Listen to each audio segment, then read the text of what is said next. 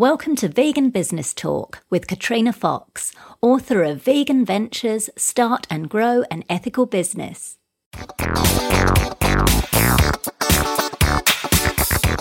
Hello, and welcome to episode 26 of Vegan Business Talk. I'm Katrina Fox, journalist, media trainer, and editor of veganbusinessmedia.com, the multimedia blog providing success tips for vegan business owners and entrepreneurs. In this episode, I interview Kevin Newell, owner of Humane Wildlife Solutions, a humane, non lethal, and ethical alternative to pest control in Scotland. The business uses methods to repel and deter so called pests, rather than the current methods offered by traditional pest control services, which include trapping and killing. Kevin and his team are currently researching a plant based, non lethal, non toxic wasp nest repellent that encourages wasps to take their young and go elsewhere. They've also discovered what may be the world's first plant based pesticide that's likely to be cheaper as well as good for people, animals, and planet, and they're currently seeking funds to continue this research and testing. In this interview, Kevin discusses the importance of solving a problem, servicing a demand in the market, and finding a niche that is craving your product or service. The downside to creating a unique and revolutionary product or service, and how to overcome this how passion and belief in the face of skepticism from family and friends led to the business increasing sales by over 300%, opening additional branches in the UK, and gaining its first international contracts. The importance of testimonials and word of mouth referrals, how partnering with non-profit organisations can help your business, and much more. Here's the interview with Kevin Newell from Humane Wildlife Solutions. Hello, Kevin. It's lovely to have you on the show. Thank you for joining me. That's my pleasure. Thank you for asking us to come on the show. Really looking forward to this interview and telling you more about Humane Wildlife Solutions. Yes, so it's you've got a very unique business. In fact, when I was interviewed um, a few weeks ago by Victoria Moran, who runs Main Street Vegan Academy, she asked one of the questions she asked was, "What are the, some of the more unique vegan-run businesses?" And I named yours because I hadn't heard of a, a vegan wildlife, you know, so-called pest solution company. So really looking forward to digging in and, and finding out a bit more and and getting some tips from you for for other vegan business owners. So, um, first of all, Kevin, I, this is the first question I always always ask everyone is what's your reason why you're doing what you're doing? Okay, my reason why. Um, ever since I was a teenager, I had a massive love for wildlife and still do have now. Um, you know, used to go at a wildlife rescue centre and work from seven in the morning to eleven at night, and sometimes I wouldn't even go home. I'd go and sleep in the hay bales. Um, just my my pure love for working with animals. And as people who weren't even vegan at the time, um, but working there and seeing, if, uh, you know, learning more about how animals are used and in day to day life turned me vegan. So, you know, that, that love for wildlife, um, is my reason why. And that's what kind of drives me on, um, in all the jobs I do today, in all the work I do. And I even have a joke with my clients, uh, when I go and see them that I don't see them as the clients. I see the wildlife as my clients. So when I'm doing my work, I always do it for the best I can for the animals which are causing conflict for people. So, you know, my reason why is my love of, of, of wildlife and, and being there to help animals who are in conflict with people.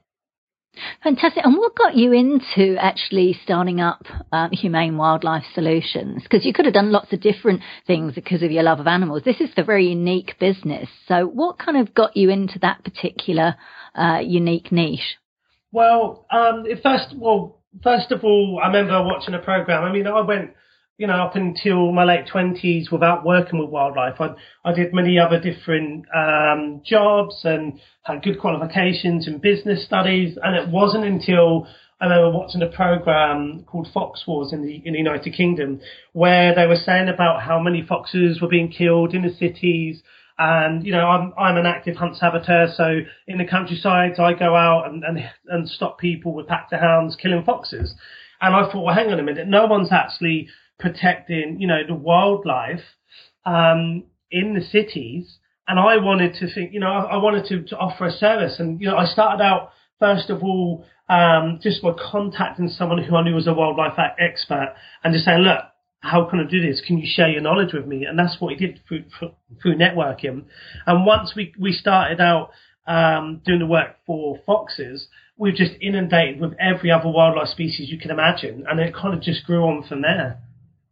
Fantastic. So it's really what I'm hearing is it's really responded to demand. Once you sort of put out there what you were doing, you you responded to demand in the market for humane solutions to so-called pest control. So that's fantastic. Just in a bit of a nutshell, just briefly, what were you doing work-wise before Humane Wildlife Solutions, um, Kevin? Well, before I, I worked helping animals, I was working helping people. So I used to work in welfare to work um, here in Scotland, where I would help people who were on benefit, who didn't have money to live, and then I moved on from that to another company where again I was helping people who who couldn't read or write, who didn't know how to use a computer, were low in self-esteem or confidence. And what I did was help build them up so they were ready when they wanted to, to go back into work. So it was kind of helping people going from whichever uh, state they were in currently and building them up with them, building up their confidence and their skills and then getting them to where they wanted to be. So it was quite a rewarding job.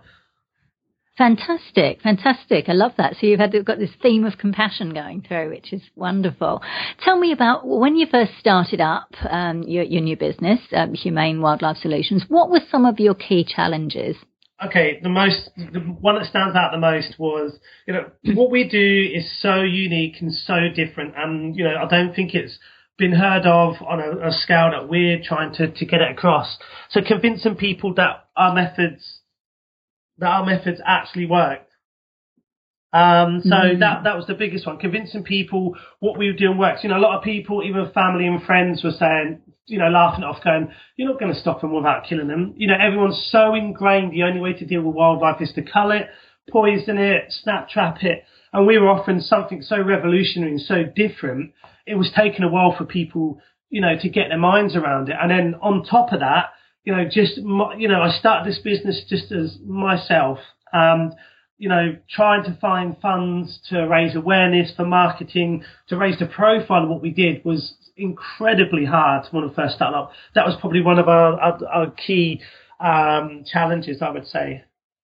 And how did you overcome that? How because now you know you, you, obviously have built a profile, and you're I know that you're busy. So what was the tipping point? Was it just a case of kind of keep doing what you're doing so that more and more people listened? Or can you give us a few tips of how you actually um, overcame that challenge? Yeah, well, um, I let my work do the talking, as to say. So when people gave me a chance, I went out there, did my job, and shoo people that actually worked. And you know um, once I did that, and once I got quite a few jobs under my belt, and people started speaking, going, "Yeah, this guy's actually doing a good job." What he actually says, yes, it sounds mad, but it actually does work.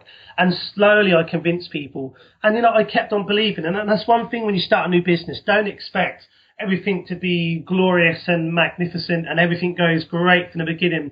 It's a hard work. It's a hard, hard job to keep it going, but you've got to keep your passion. You've got to keep believing you'll do it. And you know, we're four years down the line now and even just in the first, you know, since the beginning of April to now, we've took more than we took in the first three years already. And, um, wow. you know, our sales and our income is up. You know, when last last financial year was up 300%, and it's because I never gave up. Even when my family were going, you know, maybe she'll get getting a proper job, and I was like, no, I'm going to push this through. And you know, we we have now become success to to an extent. Now we're we're going away um, to Europe on Thursday for our first contracted jobs over there. So, you know, we've gone from just my little idea in my front room to now this European wide uh, success of the business.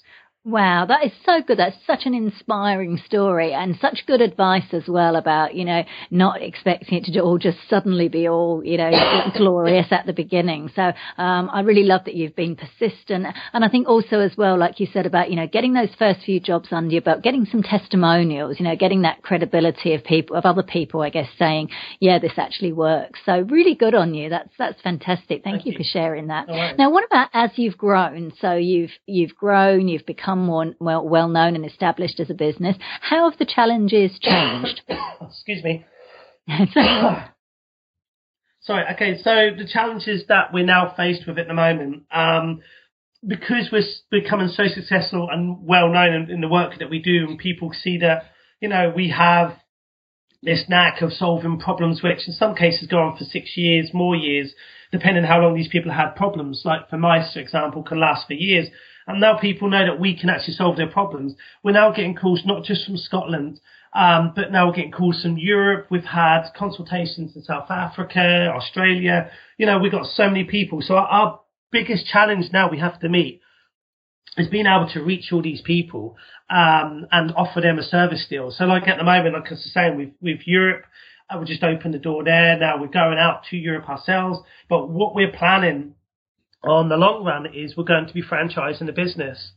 Um, I was wondering if you were going to, as you were talking that, I was going to say to you, have you thought of franchising? You obviously have. Excellent. so yeah, we're um We've got offers through networking and partnerships already. Uh, one in South Africa is a Monkey Rescue Foundation that we're going to be working with. It's going to take time to get that one set up, but they're going to give us an office in their rescue centre because we can work with them to educate people and help people with their problems there. And, you know, we've got a new branch going to be opening up in Yorkshire in England. We've got that person being trained up for the franchise. So we, we are reaching further afield and, you know, the, the dream is, Katrina, is to have a branch in every county. I'd love for us to be able to replace the big corporations like Rentokil, Ecolab, yeah. and, and other ones. But at the same time, we're never going to become a corporation ourselves. We're always going to be, you know, grounded and rooted and, and make sure people who work for us in the franchises, they have to have the same passion. They have to have that passion to, to put the animals first. If they've got that, then yeah. great. Fantastic. Oh, I love that. I love that. That's brilliant. Um, so what percent at the moment then, um, Kevin, what would you say, what percentage approximately of your clientele are vegan and seek you out because you're a vegan company compared with non-vegans? Okay. Well, there's a real big contrast. I looked at this, this myself not so long ago and we find, you know, I'd say roughly around our rodent work that we do for rats and mice and squirrels, probably about 25% vegan, maybe a little bit more. And the reason is this, we have a really good presence on social media where in in Scotland now, if someone has a wildlife problem, straight away they're throwing my name in there, they're throwing the business name in there, and it's usually in the vegan groups that these works coming in. But then if you go and look at our Fox work that we do, again, we have another great partnership, this time with the Scottish SPCA.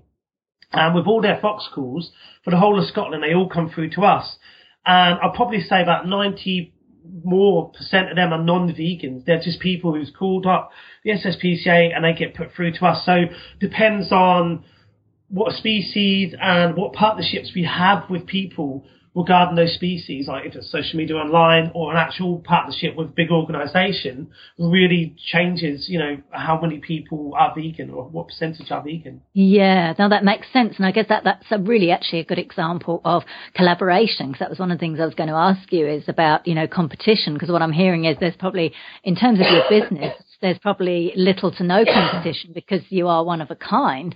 Um, but you are actually establishing these partnerships with these organisations, and it's a really good example of a business partnering with non-profit organisations yep. in a, in a way that's a win-win. So that's that's really brilliant. Um, it's great that you're you're doing that. So, in terms of staff, then you mentioned franchising. What about in the business itself? Have you got to the stage where you've employed staff, or uh, you hire freelancers or contractors? Because there's quite a lot to do in a business, and yeah. particularly one that's growing as quickly as yours. Yeah, and that's one thing. Just lately, I'm you know I'm really having to take a serious look at is taking someone on because it has got to the stage, especially in the last six months, where the workload is just phenomenal. And, you know, it's a great thing. I don't look at it and think, oh, you know, more work to do. I'm thinking, you know, wow, you know, we're getting so much coming in. We've got a lot to do.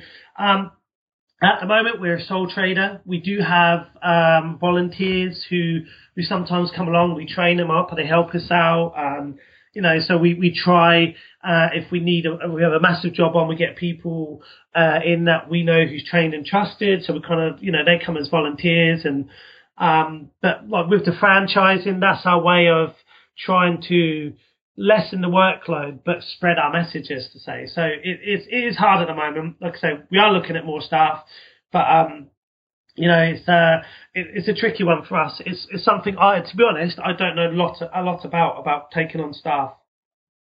Well, I think that's really fascinating and interesting and good to point out that you have seen this growth even as a sole trader because a lot of people, I was talking about this with uh, Fran Costigan, um, who I interviewed recently, um, because she runs her bit very successful vegan chef in New York and she runs her business pretty much as a, as a freelancer. Um, and so it's interesting that you can do that. Sometimes a lot of people think, oh, you know, you've got to, you know, immediately start up, you know, this PTY Limited or, you know, um, the equivalent in the UK. Whereas you can actually, you know, get to quite a, a good growth stage even as a, a, sole trader. So it's good that you've shared that about the, the structure of the company. Thank you. Okay. So let's talk about the use of the word vegan in your marketing materials on your website and the prominence of the word because, you know, it's a, it's a question that I get so many different answers to. So I like to, to ask it of everybody. Um, what's your, your take on it? You know, some people say, oh, vegan vegan, it's a bit of a scary word, and others say, no, no, we should use it and get it more, uh, you know, prominent in, in the, the lingo and in the culture. So how do you use it and to what extent? Tell us about um, that. On our online um, social media presence, we do use the word, you know, vegan in, in our tagline. So one of our taglines is, we're the only non-lethal, ethical, environmentally friendly vegan alternative to pest control in the UK. That's one of the taglines we do use but we don't um, throw out there all the time that we're a vegan business. We do, however, have on the back of our, our, our t-shirts that we work with, we have a big vegan logo on some of them, you know, because we're proud to be a vegan business. But it's not something that we uh, shout about, not because we're scared about how people react, because um, I don't know what it's like where you are, but in the UK just now there's a massive vegan boom. Um, but you know, we we don't shout out about it but you know we're still proud of the fact that we are a vegan business. Right, right, got it, got it. Um, in terms of your social, you mentioned social media. So, what social media platforms are you most active on in regards to your business? Okay, so social media, um, we use Facebook um, is our main um, source. So, excuse me, just one moment. Sorry, this is cold. It's not good. Um, okay. so Facebook is where we're finding um, our most successful source of social media outletting. We've got great networks there with other organisations, people who who volunteer their campaigns to do um, their work, who believe in us. Like for example, there's just a page for the love of wild rats, and it has tens of thousands of followers, and yet they really promote the work we do because we advocate not killing rats. So we work together a lot with them, and there's just so many different groups like that we work with, and it spreads our message about us, not just locally, but nationally and even further afield.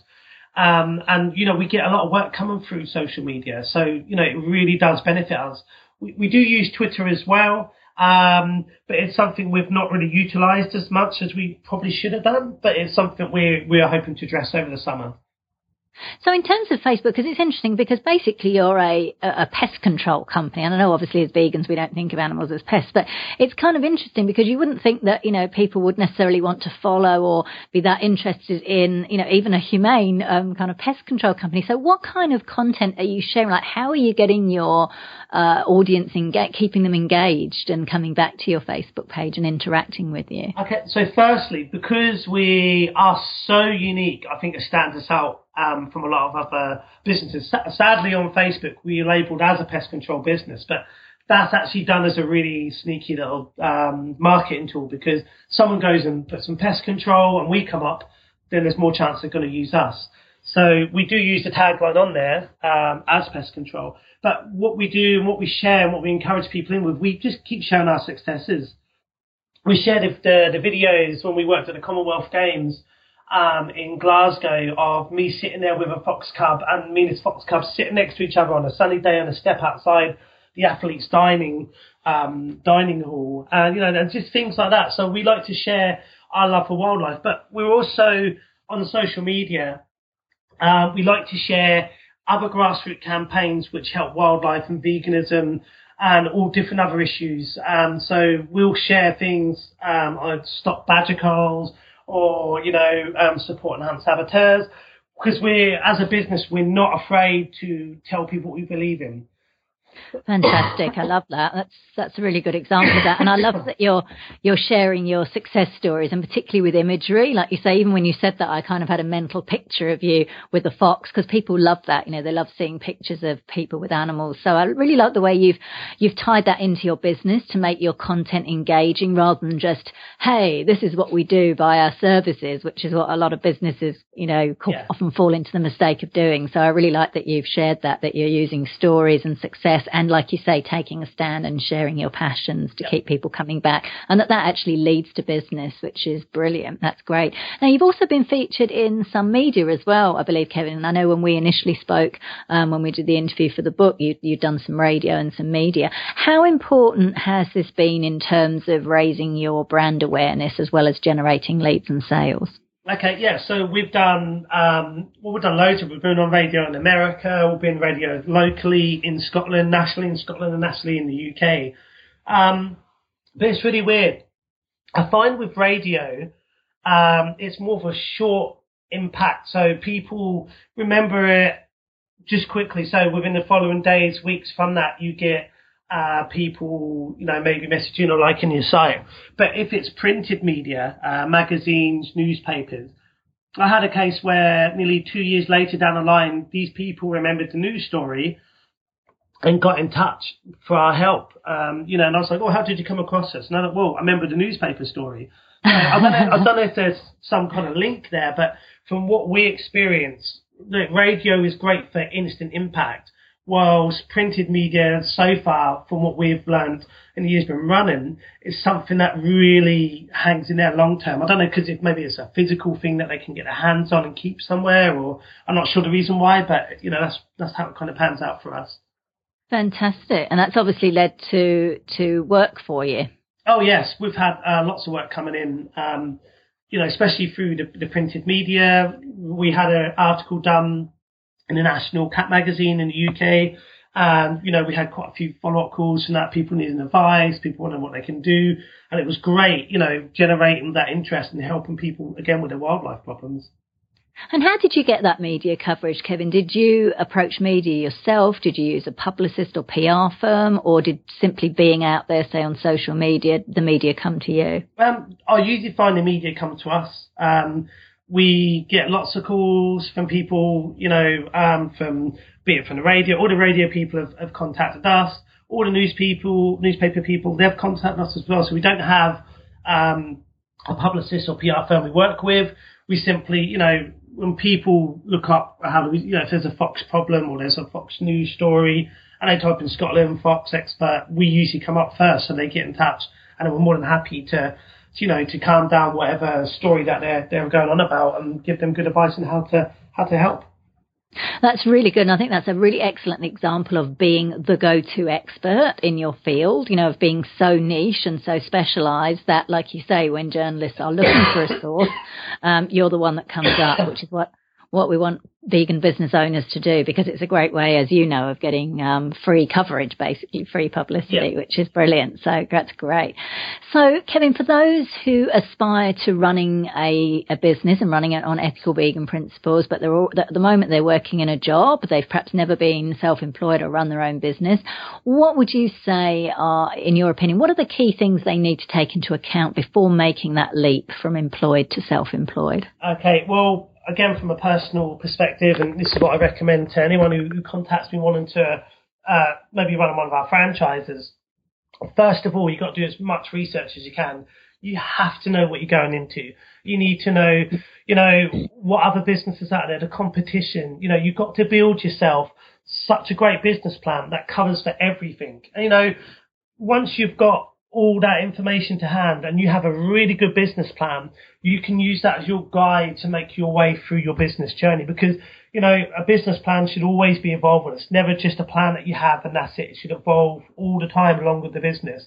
But researching the market you're going into, the competition, the need for your service or your product is so, so important. And another thing as well, I would always say when you start your own self-employed business, if you've got a full time job at the moment and you can balance the two for a short period until your business starts making money, stick both out because that way you're not going to get the extra stress of you know, we're not making money just now. What am I going to do? We're running out of money. But if you have a job already, try and do them alongside each other so you've got that financial security as well, which then you can plow that into your business to help it go even yeah. past it being a success. Did you do that, Kevin, yourself? No, sadly I didn't. I was um, out of work at the time. If I'd have, if I'd have thought of it earlier, then probably I would have done. But I didn't have that luxury. But that's why I say other people, if you do, do that. Cool, excellent. Oh, that's great. Now, what what's uh, let's go on to mindset so if we're talking about um, you know running a business and you mentioned earlier you know the need for, to not to give up to be persistent and that's something a lot of vegan business owners have said you know is essential um, obviously running a business in some ways it's the biggest form of personal development because it forces you to grow as a person. Are there any specific uh, uh, strategies or techniques that you use to ensure a strong mental and emotional well-being as a business owner to get you going keep you going you know through the challenging and the difficult times? Uh, well first of all you've got to have time out. I mean as much as you love your business as much as you've got so much work to do if you don't take a step back and time out to enjoy the successes of your business, you're just going to burn out. And if you reach that stage, it's going to take longer to recover. You have to give time for yourself, time for your loved ones, time to enjoy what you love to do. The business will, you know, it's not just, if you take a day off, it's not going to fold. You know, you have to get that time out. But also, you know, one of the things I find about the business, and this is a lot of people say this about myself and and my business, is that I'm passionate about what I do. If you're not passionate about your business, how do you expect other people to feel that passion and be passionate about what you do? too? how do you how would you expect someone if you're not passionate to believe in your service, to believe in your product? You know, you've got to really, really keep focused. Never let the passion die, but you have to give yourself time to recuperate if you're having a hard work time.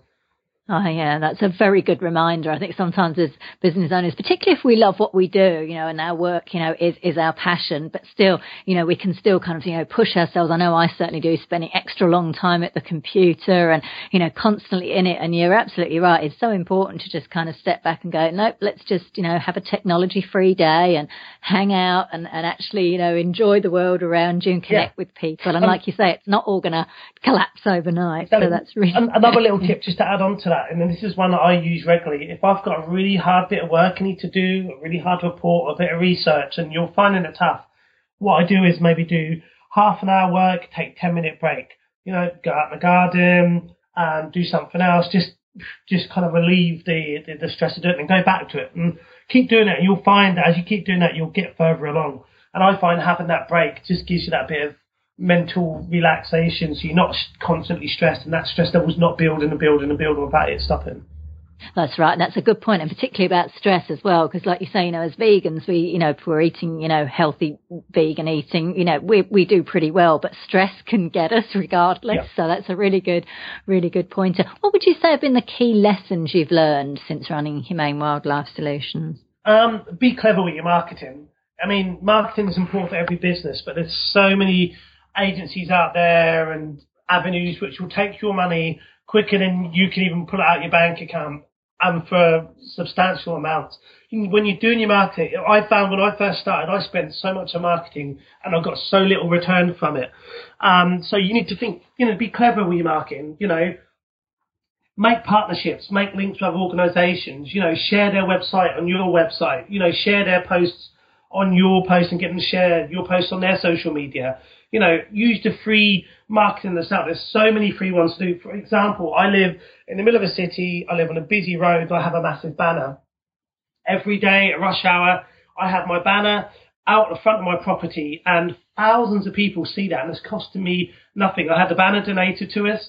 So it's free advertising. Now, if I was to pay for that, it would cost me thousands of pounds to have, you know, something like that produced and, and done for me. If I do it myself in my own garden, you know, all these people go past on the bus, loads of people stop and read my banner, and there's free advertising. You've got to think smart about it because if you can cut your marketing costs, that's going to really help. But if you can think of really creative, out the box marketing ideas, use them. Even if they sound mad, try it. You know, just go for it because marketing is, is such an important tool for businesses to help grow your profile. But at the same yeah. time, it can be such a burden with the costs that come along with it.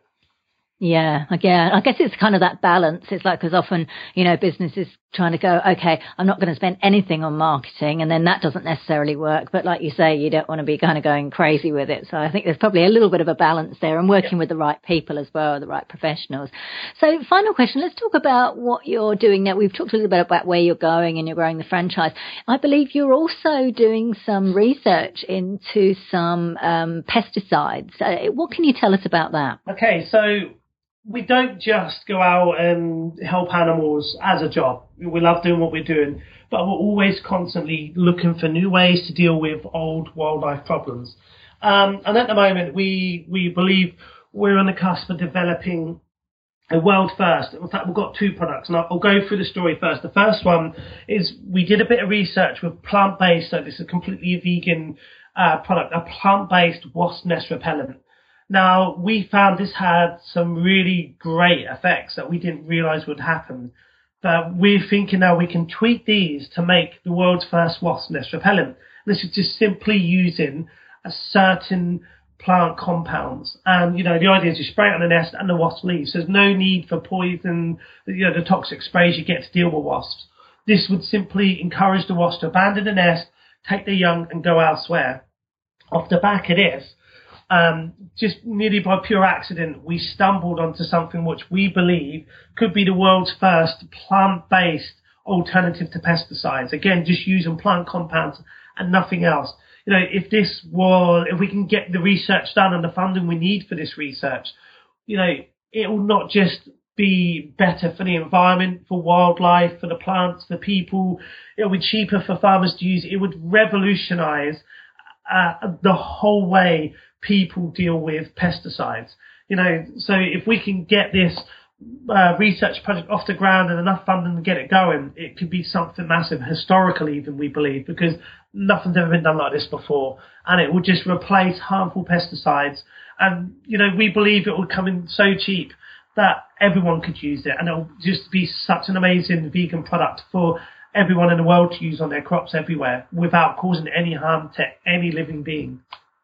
That's wonderful, including the so-called pests that including um, them as well. They're, they're, the ones who yeah. are at the heart of making sure they're you know they're given an alternative instead of using all these dangerous chemicals to to kill off animals, which are just trying to live their lives just like we are. Exactly. Well, I love that you're you're you're doing that because, like you say, you know, getting products that are good for people, you know, are not poisoning us, not poisoning others, good for animals and good for planet is really the way to go, and it's exciting times. So we will certainly um, we do a vegan business news roundup at the end of each podcast, Kevin. So do keep us up to date with that, and we'll report on your progress. Thank you so much for joining me today. It's been a pleasure talking to you. You've got such an innovative, uh, you know, business, and I'm so pleased that it's growing, and I'm really looking forward to seeing you expanding um, and growing. So thank you again for joining me today, Kevin. Thank you. So that was Kevin Newell from Humane Wildlife Solutions. You can find out more at humanewildlifesolutions.co.uk. And that link is on the show notes page at veganbusinessmedia.com forward slash podcasts. Now for our vegan business news roundup. The team behind Sticky Fingers Bakery in Washington, D.C. has opened a new eatery called Fare Well, reports the Washington Post. Billed as a retro but modern anytime gathering spot, the diner opened on the 22nd of June for breakfast, lunch, and dinner Wednesday through Sunday. As with Sticky Fingers, the food is aimed to tantalise non vegans. It includes Greek salads and calzones, while the all day breakfast offerings include French toast casserole, polenta biscuit sliders, seitan and waffles, Greek omelettes, and chilaquiles. A bakery will also feature in the 2,600 square foot venue, which has seating for more than 40 people across the dining and bar areas. Former dairy farmer Tom Morrison has replaced cows with cashews at his ice cream stand, Rock Salt Creamery, which is part of his larger heritage farm in New Hampshire in the US, reports the Concord Monitor. In 2010, Morrison transitioned to plant based eating for his health, eliminating animal products from his diet. At the same time, he started experimenting with coconut and almond based ice cream. Six years later, Morrison's shop is a combination of health food store and ice cream stand, offering raw legumes, seeds, and grains, along with health books.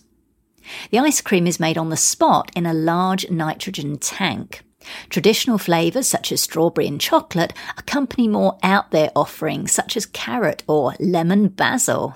And what's particularly interesting and relevant for those of you based in a rural area or considering a move to this kind of setting, Morrison thought that making a vegan product way out in the middle of rural New Hampshire might be a risk, but it's actually been a huge success with demand for the vegan products continuing to grow. What a fantastic story. I love hearing about former animal farmers who move into plant based foods because it gives hope that anyone can change. You may remember in last week's episode of Vegan Business Talk, I reported on an Australian hospitality magazine's article highlighting the business reasons for restaurants to include more vegan options on their menus. This week, another hospitality magazine, this one in the UK, has run a similar article leading with the headline that restaurants are missing out on half a million diners. Big Hospitality uses recent data from the Vegan Society on the increased numbers of vegans in the UK as the hook for the story. And this is a good example of how you, as a vegan business owner, can use research and surveys to come up with strong PR angles for the media and to come up with relevant angles for speciality media. San Diego's Plant Power Fast Food has launched a new breakfast menu, reports latest vegan news. Until now, it only provided lunch and dinner. The fast food breakfast items include organic English muffin, tofu egg scramble, bagel and cream cheese, chicken and waffle sandwich, vegan chicken of course, maple sausage, sausage egg and cheese biscuit, and organic coffee. The menu will be available from 7am till 11am at Plant Power's first location at Sunset Cliffs Boulevard. According to latest vegan news, the company has plans to expand, starting with a location in Encinitas, California in early 2017. Plant Power plans to become a regional chain over the next two years before going national. Excellent news. Move over McDonald's, KFC, and all the rest of those other fast food joints. Plant Power is taking over. Celebrity tattoo and makeup artist Kat Von D recently launched her new limited edition vegan eyeshadow palette, Serpentina, reports Veg News. The palette, which will launch on the 5th of July on Sephora.com, consists of eight jewel tones, including a rich maroon blood milk, slate coloured medusa, and purple hued venom. It's great to see more celebrities getting super creative with their makeup products, including with the names. You can check out a sneak preview on the Kat Von D Beauty social media channels. Finally, healthy plant based living is on the rise in Russia and the Ukraine, with the numbers of vegan and vegetarian places continuing to grow since 2010, according to an article on the Vogue website. Vegano Huligano, a vegan restaurant created in 2011 by Rudolf Krajewski with locations in both Kiev and Odessa, as well as a food truck, is mentioned in the piece. An offshoot of the restaurant is the new Kiev Vegan Boom, a two day festival that saw more than 10,000 visitors on its first day. That's amazing. And this is so good to hear. When I was on my stall at London Veg Fest UK last year, I met a couple of vegan business owners from Poland, as well as activist Dobroslava Gogloza, and they all told me that Poland is also experiencing a vegan boom, which is wonderful. Loving the spread of the vegan revolution. So that's it for this episode of Vegan Business Talk. Thank you so much for tuning in. If you enjoyed the show, please consider giving it a review and a rating on iTunes or any other platform you're listening on. I'm Katrina Fox from veganbusinessmedia.com, and I look forward to catching up with you in the next episode. Bye for now.